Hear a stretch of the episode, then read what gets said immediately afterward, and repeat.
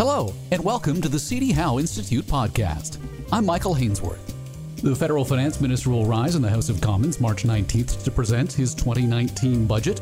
And Minister Bill Morneau will be facing down the prospect of a slowing global economy at a time when Canada is running at virtually full capacity in a rising interest rate environment.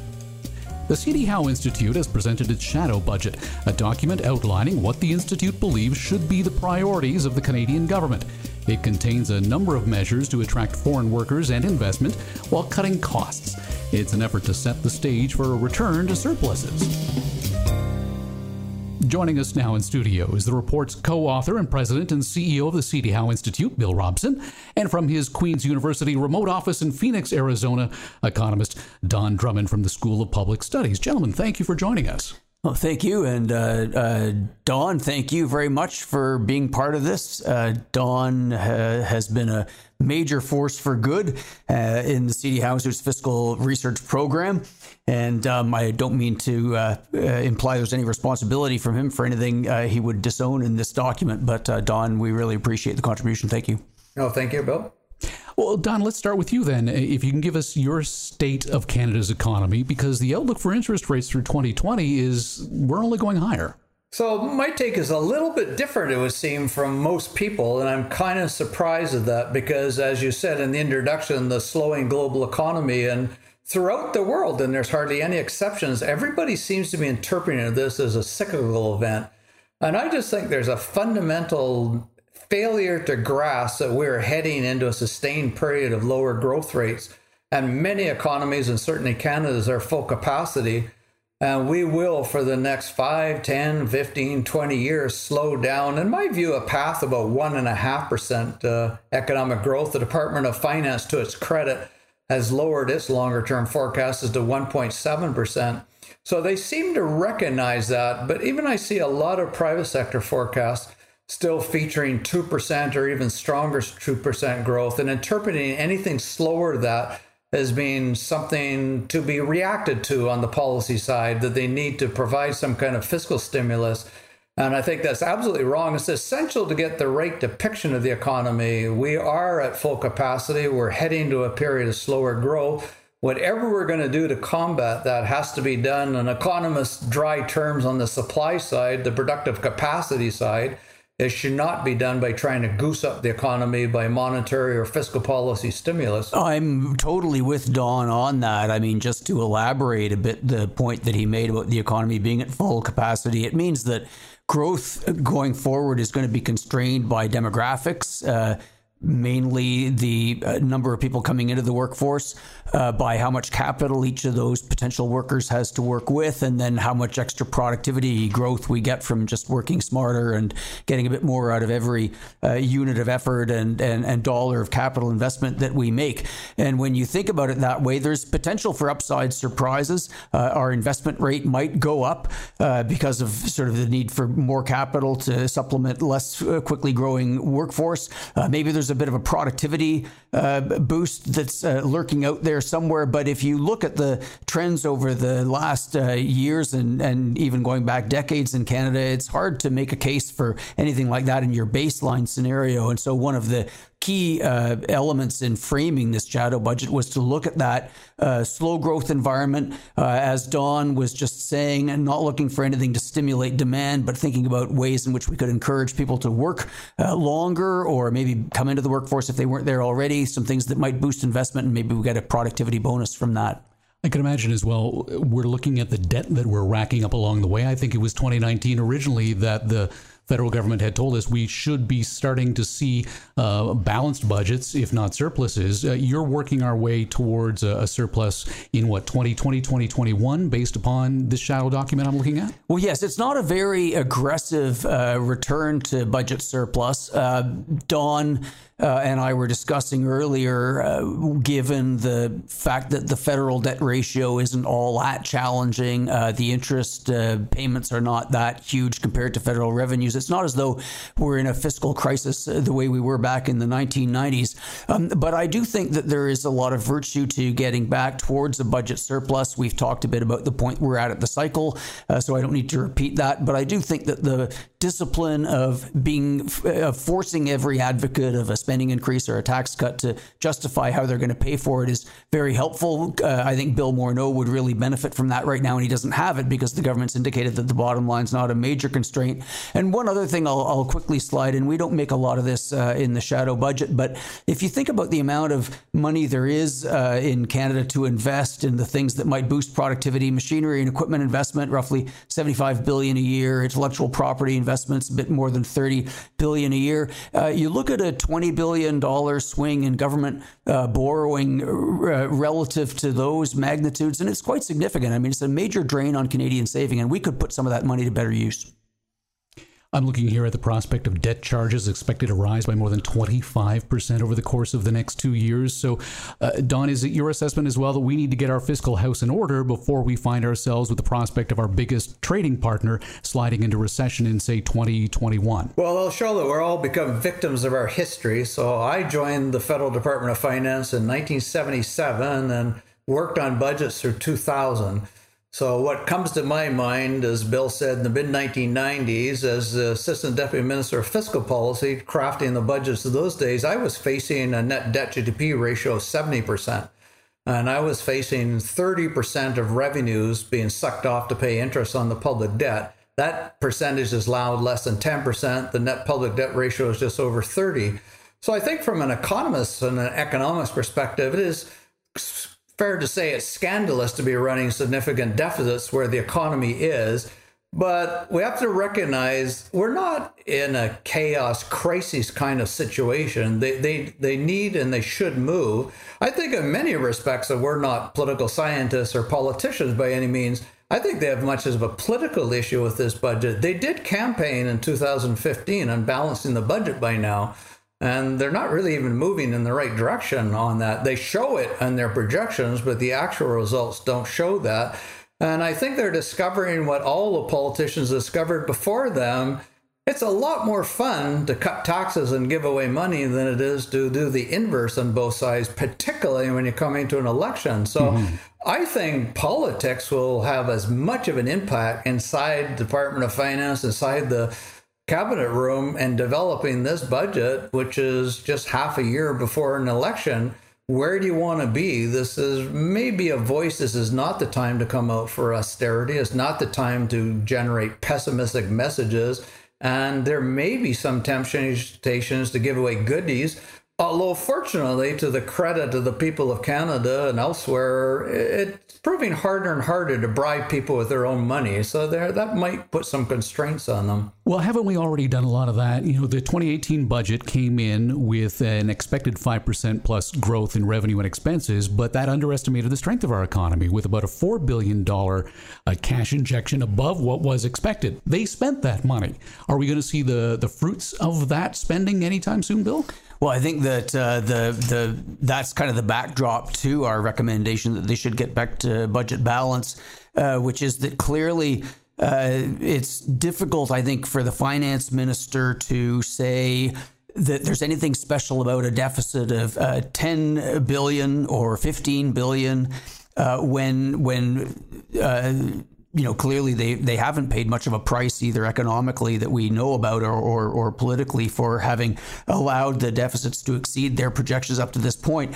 Um, Don makes the point, and I think it's worth uh, emphasizing that bribing people with their own money or running this kind of fiscal policy isn't obviously politically advantageous. I mean, each individual decision feels fun, but if you look over time, Canada and internationally, uh, federally or provincially, you don't tend to see much uh, reward for running deficits. Um, uh, it, it's it tends not to be a problem until suddenly it is a problem. Um, I do want to uh, make an additional point about the deficits they've been running. The campaign commitment uh, to run deficits wasn't just time limited, it was also related to federal government spending on infrastructure. And the federal government just does not spend all that much on infrastructure. And in fact, they haven't done a very good job of spending on infrastructure. What they have been spending on is various types of transfers. And I think that that's uh, worth underlining because if they actually had been able to get a whole lot more uh, money into airports and ports and interprovincial transportation, the various things that the federal government is uniquely able to do, uh, I think that would have paid some significant benefits uh, for the Canadian economy. Uh, and they haven't actually been doing that. So it's a bit of a problem that they justified the deficits in the first place with regard to something that sounded good but actually hasn't really been happening. Well, you're calling on um, greater transparency for the money that's already been earmarked, as you point out. A, a, vast, the vast majority of the money that's been earmarked for infrastructure projects at the federal level still hasn't been spent. There's an opportunity for greater transparency and putting more of that money to work faster. Well, the speed is important. Uh, one of the things that's uh, is, is a bit ironic that the federal government uh, is uh, putting in place various measures, and we'll see with regard to the latest uh, uh, bill on, on resource development how this goes. Uh, a lot of measures that are making it harder to accomplish major projects. And if you ask them about that, they'll say, well, there are all sorts of processes that you need to go through. You have to make sure that the environmental consequences aren't adverse. You have to make sure that the rights and interests of various parties are properly respected, that the appropriate kinds of consultations happen. Well, when your uh, main infra- your main avenues for infrastructure spending are working with the provinces and the municipalities, you can't uh, just sort of assume all those things away. The provinces and municipalities have their own processes. You don't want to be short circuiting those. So, inevitably, if you're going to be working through more than one level of government, the whole process is going to be slower than it would be otherwise. And that's one of the reasons why we just haven't been seeing the kind of big boost in infrastructure spending that it sounded as though it was going to happen during the election campaign. Don, you pointed out that this could very well be as much a political document as it would be a fiscal document. I'm wondering if Bill Robson's running for election here. I'm looking at the shadow budget reducing the number of people subject to the highest tax rate by doubling the threshold from 210,000 to 420,000. Well, that's probably, with no disrespect to Bill, more of an economic measure than a political uh, measure. Kind of like it myself, but that uh, obviously the it's sort of why do you rob the banks? That's where the money is. Where the money is and where the votes are is more in the middle of the income distribution. And and they too, I will add, they actually face the highest marginal tax rates. And this is another area where the CD Howe has done excellent work on that sort of marginal effective tax rate. How much of your last dollar do you devote in taxes? And the highest taxed people from that marginal perspective are the people in the 30 to 60,000 range where you're getting taxed back at a whole range of benefits such as the child tax uh, benefit. So there's a lot of Canadians and, and this is this is kind of the tougher situation when you look at it. We're running deficits, but we're very highly taxed um, maybe inappropriately on the composition, and maybe we could keep the tax burden somewhere it is and shift it more to the consumption based taxes, particularly if they can be associated with the environment. But from the income tax perspective, particularly for personal income tax, pretty much through the whole income tax perspective, we are very highly taxed in Canada. And I think that really does have impacts on the economy. I, I know myself that if I'm asked to do something, the very first thought I have is, do I really want to do it? Because I'm going to get keep less than half of it. I, I think I'm subject to an illusion didn't seem to bother me too much when I only got to keep 52% of it, but now it's even less than that. I think that really does come and influence your behavior. I might uh, just uh, jump in on, on both the political theme and also what Don said about more taxes on consumption and less on income. Uh, if you want proof that this is not a political document, then you could look at what we were proposing to do on the GST, namely have a higher rate on transportation fuels. Uh, That's that, more of a greening of our taxes. I think it would be an effective measure. We didn't do a calculation of exactly what kind of impact on carbon dioxide emissions uh, doing something like this would have, but I am confident asserting that if you had a higher rate on uh, transportation fuel as part of the GST, it would have a greater impact than what we're likely to see from the uh, mishmash, uh, somewhat incoherent and, and, and likely to continue changing uh, mix of measures that's uh, currently before us. And I, I, thought it was worth having that in the shadow budget to make a fundamental point. If we're serious about reducing carbon dioxide emissions, you do have to do things that are going to change consumer behavior. Uh, if you want to do it in a way that is going to minimize some of the problems you have of international competitiveness and some of the other distortions that creep in when you try to do it through some of the carbon taxes and other things that we're seeing, uh, the GST is actually not a bad tool. It's not perfect, but it's by, it's one of the better ones that we have. Uh, and so we recommend a significant hike in the GST rate on transportation fuels. And if you ask me, would that bring the yellow vests out? Uh, I would say yes, it probably will. But if we're serious, and it really is a challenge for the government to decide which way they're going on this, if we are actually serious about doing something to reduce carbon dioxide emissions, this is the type of thing you need to do. Uh, and so that's why it's there. And it certainly helps to finance some of the other things in our shadow budget that we think would be good. But, Don, wouldn't that crimp the consumption and, and therefore slow our economic growth? Well, not necessarily crimping total consumption. First, I, I feel compelled to point out I, am more of a believer in the carbon tax than the CD Howe it indicated that's my problem with doing it through the GST is that's a fairly narrow base, particularly in the transportation. So there's inefficiency involved in that, but we're definitely recommending going the same direction. But the theory is that uh, you would recycle that money and, and so a substantial degree in the shadow budget through personal and corporate tax relief and we saw that. I mean, at least we have the problem with economics is they don't allow us to perform experiments on people. They kind of keep us in our in our offices. But we do have a couple of real life experiences, and British Columbia is a very good one where they did introduce the carbon tax.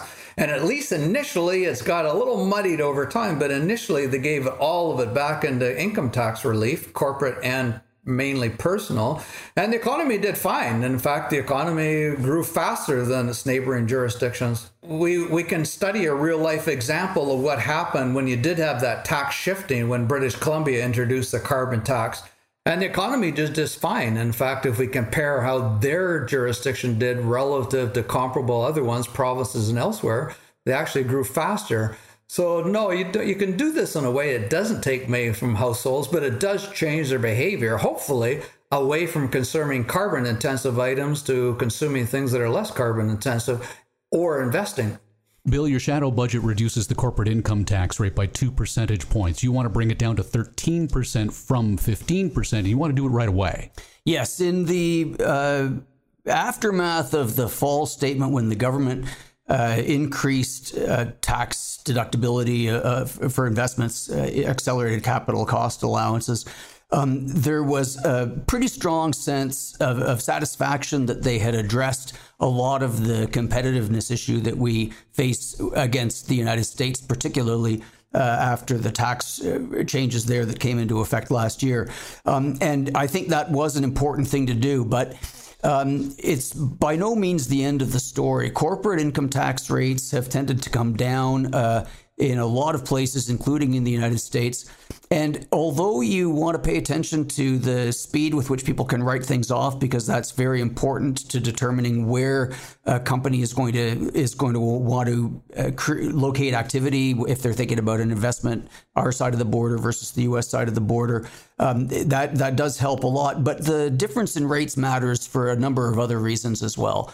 Uh, if your rates are higher, it's less attractive to earn income in your jurisdiction.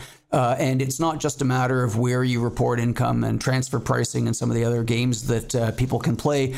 Um, there are important real activities that go along with that. And Canada has notwithstanding what the government did in the fall update with uh, tax depreciation, there's been quite a strong signal that economic and business priorities don't register all that strongly with this government.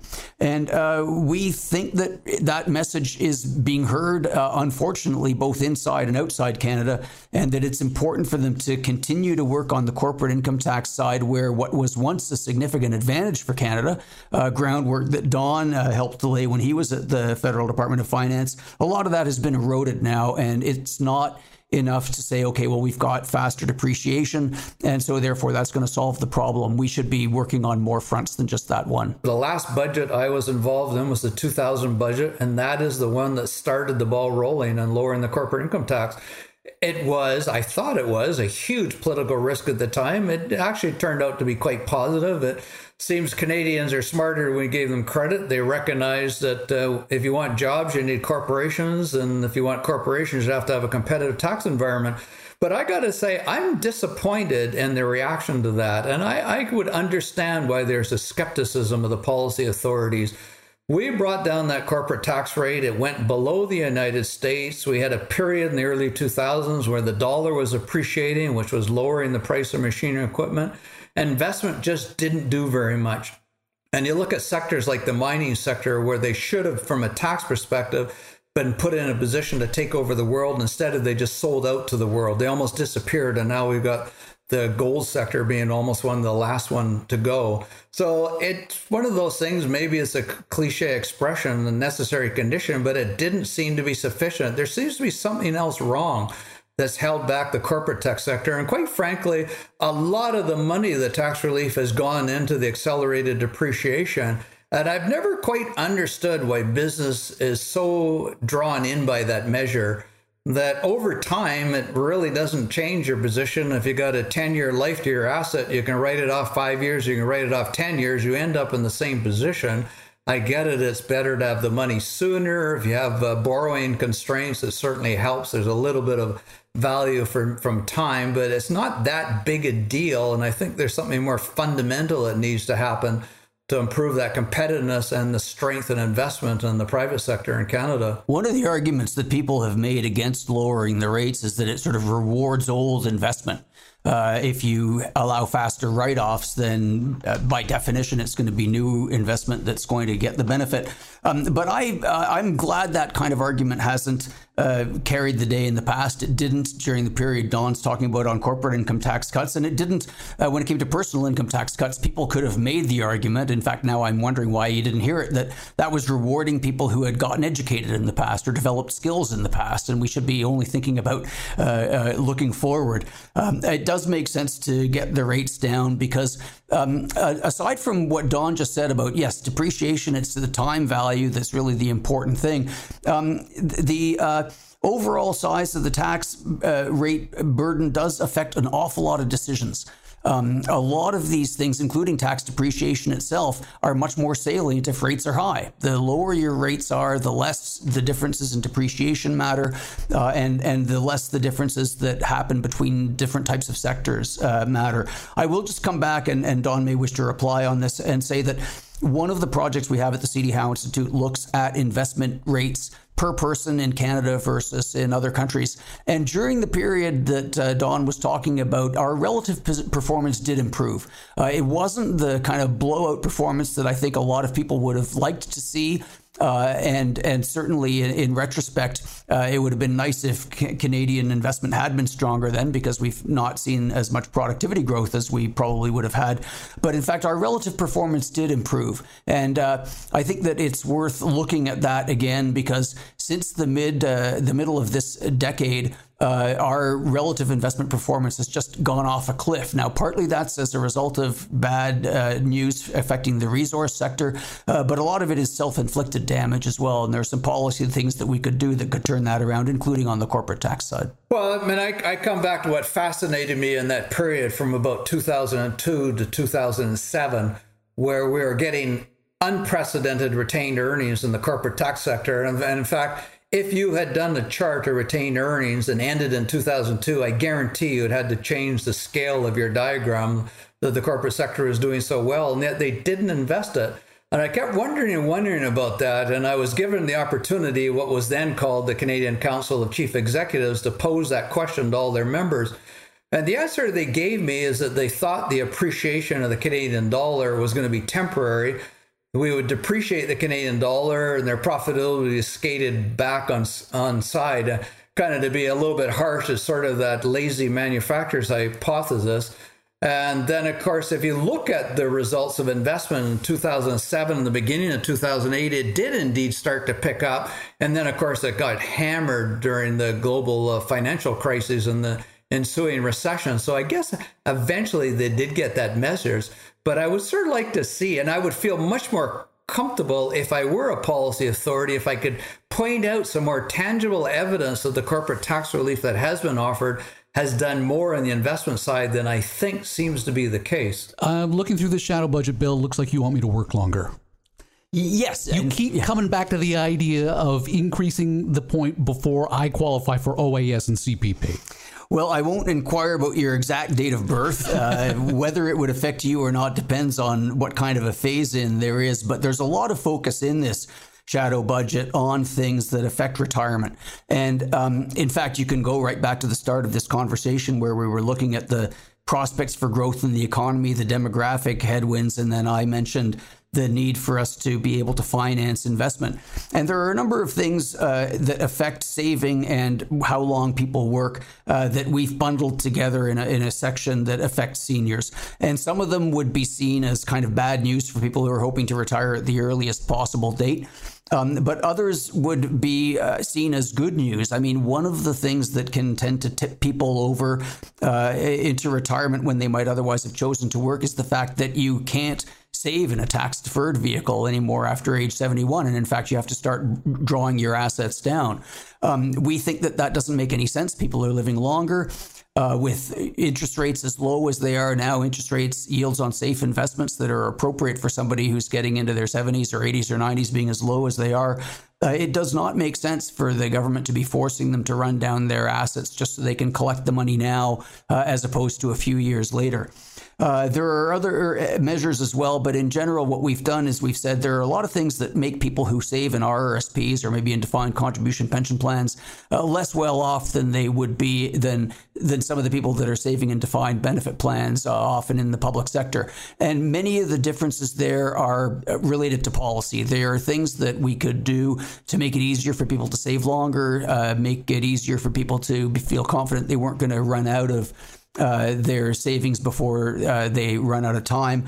And so I, I, think there's a lot of work to be done there. And I think it'd be helpful in terms of encouraging people to stay in the workforce longer if that's what they'd like to do, and also to keep saving for longer than they otherwise are able to do. So, Don, what do you make of the idea of raising the normal age of eligibility for old age security and the Canada Pension Plan from 65 to 66? And that starts in 2023 and it's phased in between then and 2025. So, as a former civil servant, I've kind of make it a habit to stay away from the political side. But there's one political decision that was made that baffled me at the time, and to this day, it still baffles me. Yes. And that is the Liberals reversing what the Conservatives have done of raising the age of entitlement. I think that's the right policy move. It has to bear a relationship to how long we live. And man, I've I've done this. I was there very much involved in the CPP reform. You don't have to go back very far that people unfortunately didn't live all that long after they retired. And that's not the case right now. If you live until you're 85, you could well be living as long in retirement as you worked. And you have to respect that. And particularly if you're going to have defined benefit plans, that has to be in sync.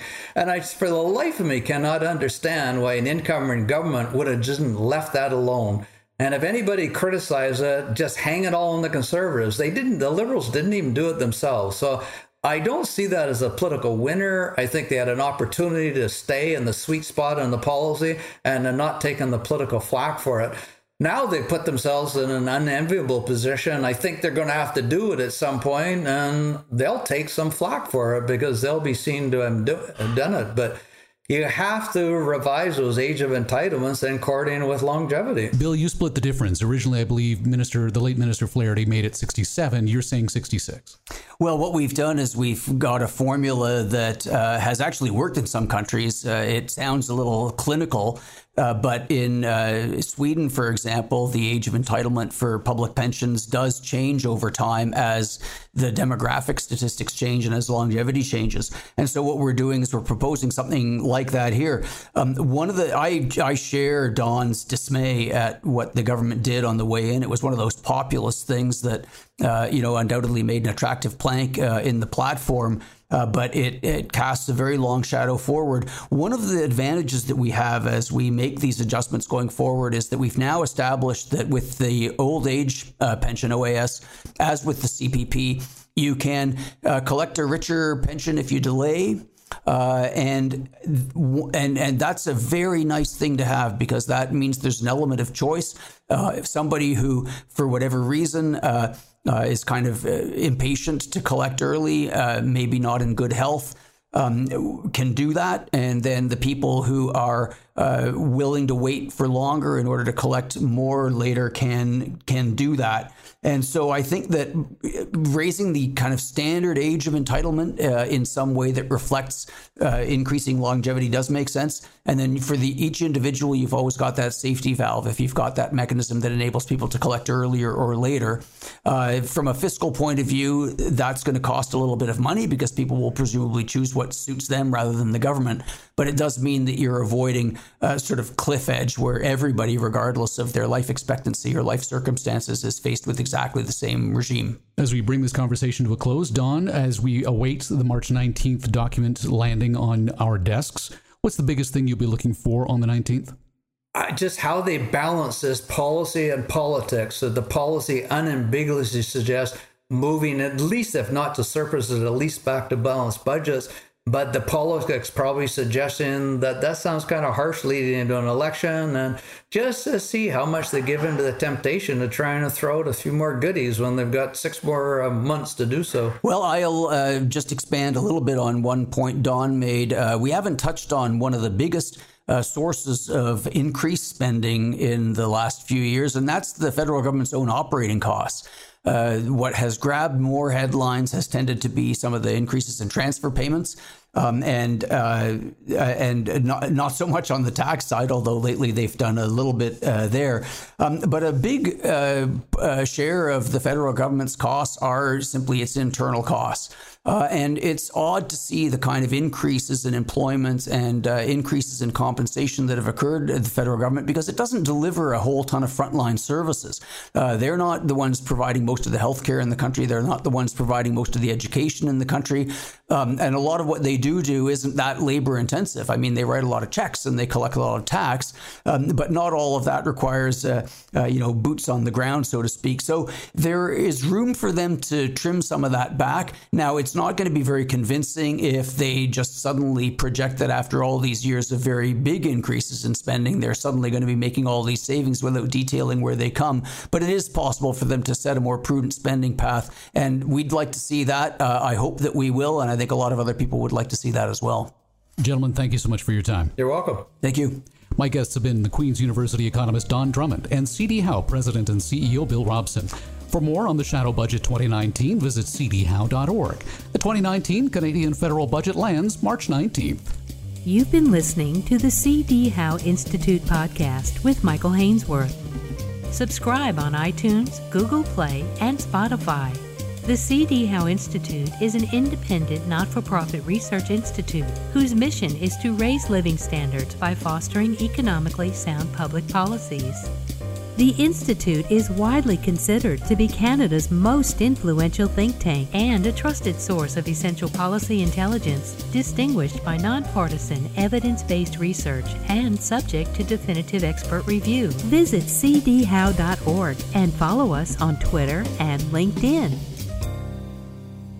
Thank you.